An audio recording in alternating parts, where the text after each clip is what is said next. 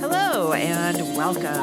This is the U C Santa Cruz News Roundup podcast, where we talk about the latest news and research from U C Santa Cruz. Today, we're going to go over a few news items from the past couple of weeks, and special treat, we've also got some fun stories to tell you. Oh boy, wait till you hear this.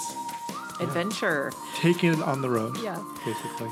I'm Gwen Jordanet, and I'm an editor for U C Santa Cruz News. I'm Dan White. I'm a writer for U C Santa Cruz News. And we're going to talk about the recent news from U C Santa Cruz, all of which you can find at news dot U C S C dot E D U. All right, so we're going to dive in, but first, we had a little adventure recently. Some background, something you might not know about U C Santa Cruz, is that N P R's famous duo, the Kitchen Sisters, Nikki Silva and Davian Nelson, are graduates of U C S C. They are award-winning radio and podcast journalists, and they're behind several well-known series you may have heard, including Lost and Found Sound, Hidden Kitchens, and the Sonic Memorial Project, an audio archive of the World Trade Center. And guess what? We went to a podcasting workshop that was being run by Davian Nelson, who's a Stevenson seventy-five alumna. We were joined by our colleagues, J D Hillard and Maureen Dixon Harrison, both of whom you've you've heard on this podcast if you're a loyal listener. And we trekked up to San Francisco on Monday for an epic voyage. Yes. And not all of it was spent in traffic. There were times when Only we actually got about two-thirds ninety-eight percent. But then we briefly got to shake hands with Davy and think, bye-bye, see you. It was great. Yeah. So, no, in all honesty, we had a great class with her. Fascinating hands-on experience. Uh, well, not yeah. hands-on, but listening about hands-on experience. Yeah. yeah. And so, yeah, we uh, we piled in the car, and we joined the gridlock um, that was literally from Santa Cruz to North Beach. Dan is looking at me like, I could oh have walked God. out of the car, friends. Yeah, we could have walked there I faster, could have walked there, and probably. I'll just meet you up there. I will get there on my own yeah. power. Yeah, whew, that was gnarly. But anyway, so we got to the city. We arrived at the Zoetrope building, which is owned by famous director Francis Ford Coppola. My favorite movie of all time. Yep. And we get there. We're like, cool, we're here, finally. We go up the stairs, which are like er, er, er, er, tiny little stairs that like twist around. And Those I'm were like, stairs? Barely even fit on these things. I don't remember all, seeing oh any stairs. Oh my God, this is going to be quirky. Uh, it was eccentric, the building. To say the eccentric. least. However, the workshop was fabulous. Davian Nelson is such a pro. It was wonderful. She was warm and generous with her time. She gave us lots of cool hints. Yeah. We are going to have to put him to work. She told us how to hold the mic. Podcasts, how to hold the mic. She had this cool pistol grip. Yeah. It looked like she was shooting a gun, but she was holding her mic with it. It was yeah. awesome. There was so much. Yeah, there was just so much good information, and everybody in there was just absorbing it like a sponge and asking lots of questions. And it was just great. And it was just so cool to be in her presence. It was really fun. And uh, we learned a lot. And we're going to put all that to use and start giving some excellent podcasts to y'all. Starting right, Starting right now. now. All right. So that's that. That's a little tale from our lives. And um, let's move on. I've I've got some really good news in here. In fact, I think you've got some good stories uh, indeed. as well. Yes, so indeed. First of all, you all know U C Santa Cruz is located near the elephant seal colony that established itself up at Año Nuevo, which is just a little ways up the coast. Um, it established itself there in nineteen sixty-one, a long time ago. And our researchers have been studying this colony for decades. And they found out really astonishing stuff over the years. Um, and most recently, they discovered that there are these elephant seal supermoms. Incredible. And I feel qualified to talk about this. Because you are a super mom. A super mom. Not quite as super as these moms, though. Let me tell you. Most of the pups uh, born at the colony over the span of, of five decades or so were produced by a kind of small number of long-lived supermoms, according to a new study by U C S C researchers. only six percent of the females at the Año Nuevo rookery gave birth to ten or more pups during their lifetimes. And these supermoms accounted for more than half of the total pup production. The reason for this is kind of sad. It turns out that three quarters of females die before reaching maturity and, and never breed at all. Of the ones that do survive to maturity, most only breed one to three times before they die. So there aren't a lot of supermoms, but they have a tremendous influence on the next generation. The longest-lived female in the study lived to age twenty-three. Look at her. She was a grandma and produced seventeen pups in her lifetime. Another supermom produced pups in sixteen consecutive years. Those My are some strong goodness. girls. Yes. Female elephant seals give birth annually to a single pup in winter. They spend four weeks on the beach nursing their pup, relying entirely on stored reserves. Can you imagine? Four weeks, no food. Yes, and I've seen them lollygagging on that beach during yeah. that period of time where they don't really move a flipper. They just sort of sit there because they're conserving. Oh, they just that makes sit sense. there like lumps. Yeah, I've I've seen it happen. Okay. So they they do they um, nurse on the beach for four weeks. Um, just on their stored reserves before weaning the pup and heading out to sea to feed, finally.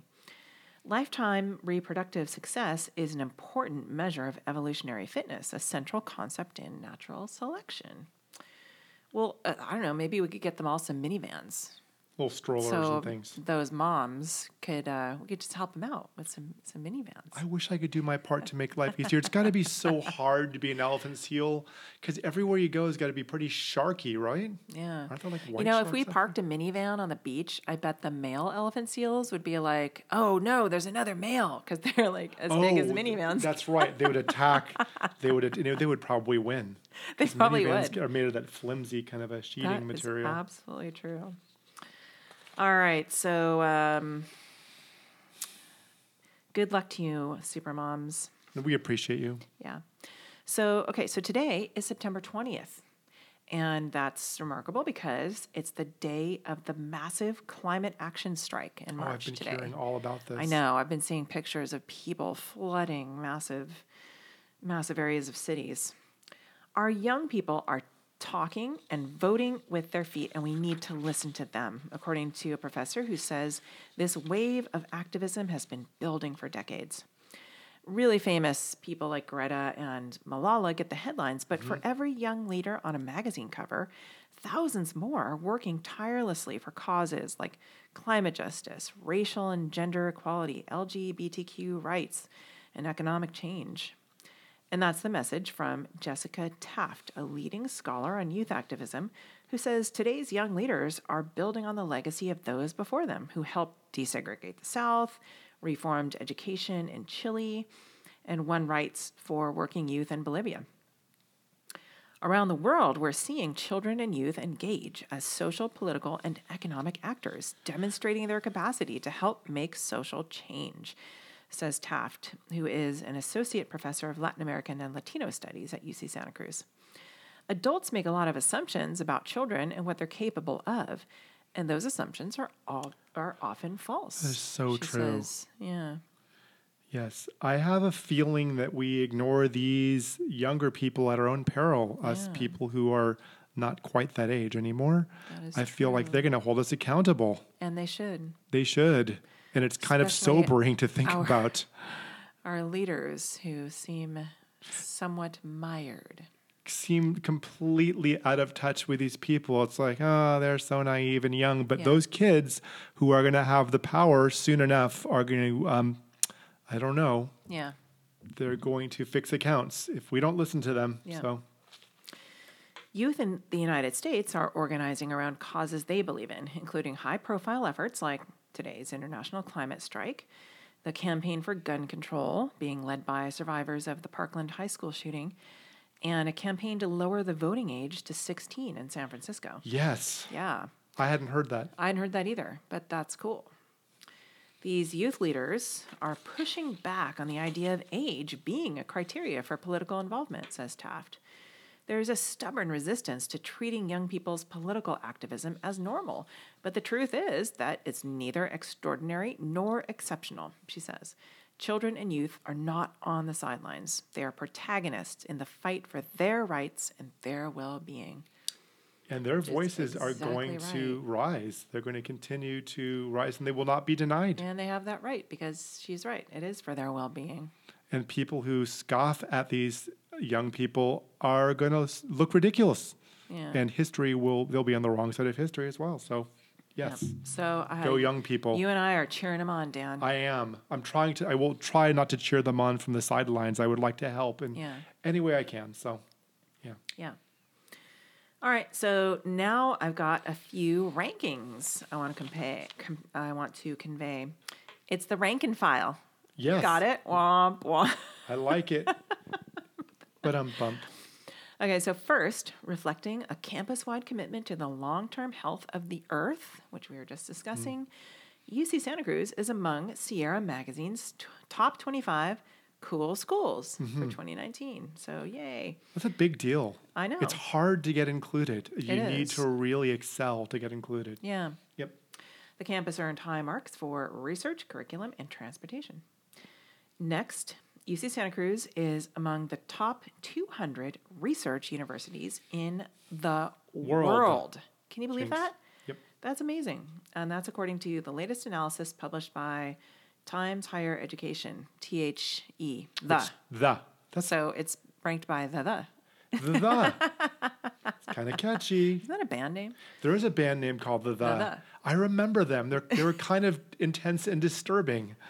I, I have their debut record. I don't don't listen to it very much anymore. It freaks me out. Um, hmm, I never did. The World University Rankings twenty twenty put the campus number one hundred seventy-nine among one thousand three hundred ninety-six worldwide institutions evaluated. So that's yeah. pretty darn high. Yep. By the way, you know, do you remember the name of the, you know, the guitarist from the The was actually Johnny Marr of the Smiths? No, really? Heck yeah. Oh my gosh. Wow. Who knew? I'd better Damn be it. right. This is exactly the kind of trivia that a Smiths fanatic will listen to in Sam Rock. But no, I'm sure that I'm, I'm, I'm right. I'm sure we'll get emails. Yeah. All right. And last, U C Santa Cruz debuted as the second best university in the country. Whoa. For social mobility, according to the twenty twenty U S News and World Report rankings. The first ever social mobility list measures how well universities graduated students who received federal Pell grants, which are typically awarded to students who come from households that earn less than fifty thousand dollars annually. Um, so, you know, the University of California is, a, is an equalizer for students from low-income families. They go on to earn as much as students who come from middle-income families, and their earnings double by a decade after graduation. That is really inspiring yeah. to hear about that. So all this is just great recognition for U C S C, and it should make students, alumni, staff, faculty, it should make the whole community proud. Makes me proud. It makes me proud too. Yeah. Okay, so that's it for me. What's on your news radar, Dan? So much happening. You know, move-in oh, uh, yeah. weekend is, I, I helped. I think I threw out my entire back just now. Oh, just I think, now? Oh no. Well, no, I, I didn't really. I think I th- I think I threw it back in after moving a second suitcase. I, I'm not sure if these kids are moving in bricks or, I don't know, but there's so much, people shoving possessions up the hill anyway, but in, in other, aside from, aside from move-in weekend, um, now the west side of Santa Cruz, as you know, Gwen, has so much going for it. We've yeah. got, what, eighteen different breweries? Yeah. ninety-eight? It's a brewery ninety every yeah. other foot. We've yeah, got uh, wineries, gorgeous views uh, of the ocean. But on top of all that, the west side of Santa Cruz now has an internationally recognized genomics institute, Whoa. namely U C Santa Cruz's genomics. Cool. Sitting right there on the west side of town, and folks, I mean off campus, right there in the west side. Yeah. That's right. Roughly twenty years after U C Santa Cruz researchers made history by assembling the first human genome sequence, the campus has formally established the U C Santa Cruz Genomics Institute as an organized research unit which provides support for disciplinary and collaborative research in genomics across multiple departments. Now, that announcement closely coincides with the opening, the relocation of this uh, institute to Delaware Avenue mm-hmm. on the west side. So it now hosts about eighty of the institute's researchers and technical administrative staff. It's really important to remember that U C Santa Cruz Genomics is really a leader, truly a pioneer, and the researchers have been recognized all over the globe as leaders, as, as people who are trendsetters in big data analytics. Their work includes developing plat- platforms and tech to uh, analyze and store and share vast amounts of genomic data. Now, a little bit of trivia for you. Institute is being housed in a facility that was acquired by the university in two thousand four and used to be the home of Texas Instruments. Uh, yeah. Remember that? Yeah. Yeah, we used to work right near there. In yeah, fact, a growing number of research labs have moved into that complex over the past few years, including one of them that specializes in material science and engineering, also labs for robotics and smart car research. Uh, They're being readied for uh, occupation in the near future. It's a big old deal, by the way. And uh, Dean of Baskin School of Engineering points out that the formal establishment of the Genomic Institute and its relocation to the Delaware Research Complex demonstrates the campus's strong commitment to genomics. But it's also great for the community because it can foster sharing with the Santa Cruz tech industry. So this is a big old deal. Yeah. This Very. is incredibly cool, yep. And it'll probably make that area even hipper and cooler. Well, very cool that the Genomics Institute has moved there, and we'll be able to do even more. In other news, I want to point out that people right at U C Santa Cruz are doing their part for the environment. How many of you hate plastic bags? I use them and I hate them. Yes, my Hand you can't raised. see my hands are in the air. I, I keep I'm starting to feel guilty about this, people. I've, every time I use a plastic bag or like a little baggie for my food, I think this momentary use that I'm I using know. is going to biodegrade worst. never. Can you believe? I, like, how did we ever think this was fine to just do? I whoever invented this is a jerk. I'm sorry. Anyhow, plastic bag inventor. Thumb, Die. Probably better. Thumb, at least you'll biodegrade, unlike your invention. No, Gwen, I'm not sure okay. if I told you this, but I used to be a bag boy at Safeway and oh, Vaughn's grocery store all day long. The only words I ever said to anybody were paper and plastic. Well, lately, the only option is paper because more communities are getting with the program and banning plastic bags. Yay. This is going to be happening at U C Santa Cruz. This actually, it's happening now at U C Santa Cruz's Bay Tree bookstore, which announced that as of Wednesday, September eighteenth, plastic shopping bags will no longer be offered during checkout in the Good. store. You can beg for them. Can I please have plastic? No, you're going to get a no. You're going to absolutely yeah. not get a plastic bag. But here's the cool thing. There will be these new sustainable and reusable U C Santa Cruz branded bags Perfect. that will be offered to customers for the price of ninety-nine cents, otherwise oh. known as a dollar. Super cheap. The kickoff of the shopping bag, they, there are uh, there were five thousand uh, bags to be distributed to new frosh and transfer students during the big move-in weekend. So now you see how Santa Cruz is continuing to strive towards zero waste in spite of lingering challenges posed by things like the uh, constriction of the international recycling market. I didn't mm. know about that. Yeah. Stop constricting, market. Come on, get with the program. As well as uh, some other some uh, other challenges. We're trying really hard to get to that zero waste. Um, we're trying to get to the point where um, by twenty twenty-five, we're going to have a very drastic um, uh, lessening of total landfill waste, right? So this is really important step because uh, it's important for a campus like this, which is a trendsetter in so many sustainable things, to really put, to, to really show by example, right? Which I think we're doing. Totally. Yeah. And- Way to go. And uh, just in other news, I had uh, the opportunity to see uh, Colson Whitehead, the wonderful awesome. fiction writer, yes. speak Tell at Peace United Church. He is the best-selling author. Many of you may know him from The Underground Railroad, which yeah. is so good. Part realistic and kind of speculative with a bit of sci-fi and horror, a, a look at uh, slavery in the United States.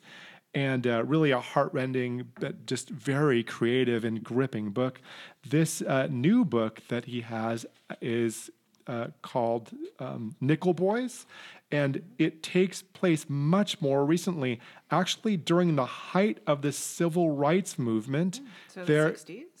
Well, I, and also even a little bit before the where the the, uh, the book is set, but continuing almost to the present, there was this so-called reform school in uh, segregated Tallahassee, uh, Florida, Uh, that was just really horrifically mistreating the people who were trapped there, uh, disproportionately the African-American kids who were stuck there. And this was a real school. This was a real, actual school, uh, a grotesque chamber of horrors with truly sadistic staff operating with impunity, right? And so he based his fictional Nickel Academy on a real place. And to tell the story, he has these two characters, Elwood, who's very idealistic, who's steeped in the ideas of Martin Luther King and throw us in jail, we'll still love you, and the much more cynical and practical Turner. They're both stuck there together, and their friendship, as well as the sort of tension between them and their new their two philosophies. He uses these two boys to tell the story of this just horrific reform school in Florida that warped the lives of thousands of children over the years. And Colson Whitehead told the audience uh, that he had a chance to actually fly down to Florida and see the uh, the ruins of the actual place, which shut down very recently oh because of public outcry. And he said he couldn't get on the plane and do it because Uh, just immersing himself in the facts of the story and in, in a deeper engagement by creating these fictitious characters to engage. He, he said he just couldn't do it. It was just too heavy on his heart. Mm. And so um, just he uh, had a really, uh, an incredible reading from a chapter in the book where he talked about uh, the fact that in these academies, in, the, in this, this reform school, in the story, they would have these fights, often pitting African-American and white students against each other. And sometimes the fights were rigged in horrible, corrupt ways. And what happened when they when they throw a fight? And it just, it was uh, it was absolutely silent when he was reading that. Wow. And uh, yeah, and he filled the place, you know. And it was uh, great. It was it was it was really. Um, and this was. Uh, You know, Humanities Institute out there representing for U C Santa Cruz. Right, Bookshop Santa Cruz and hum- the Humanities Institute partnering up to do this and lots of other cool yeah. stuff. Yeah.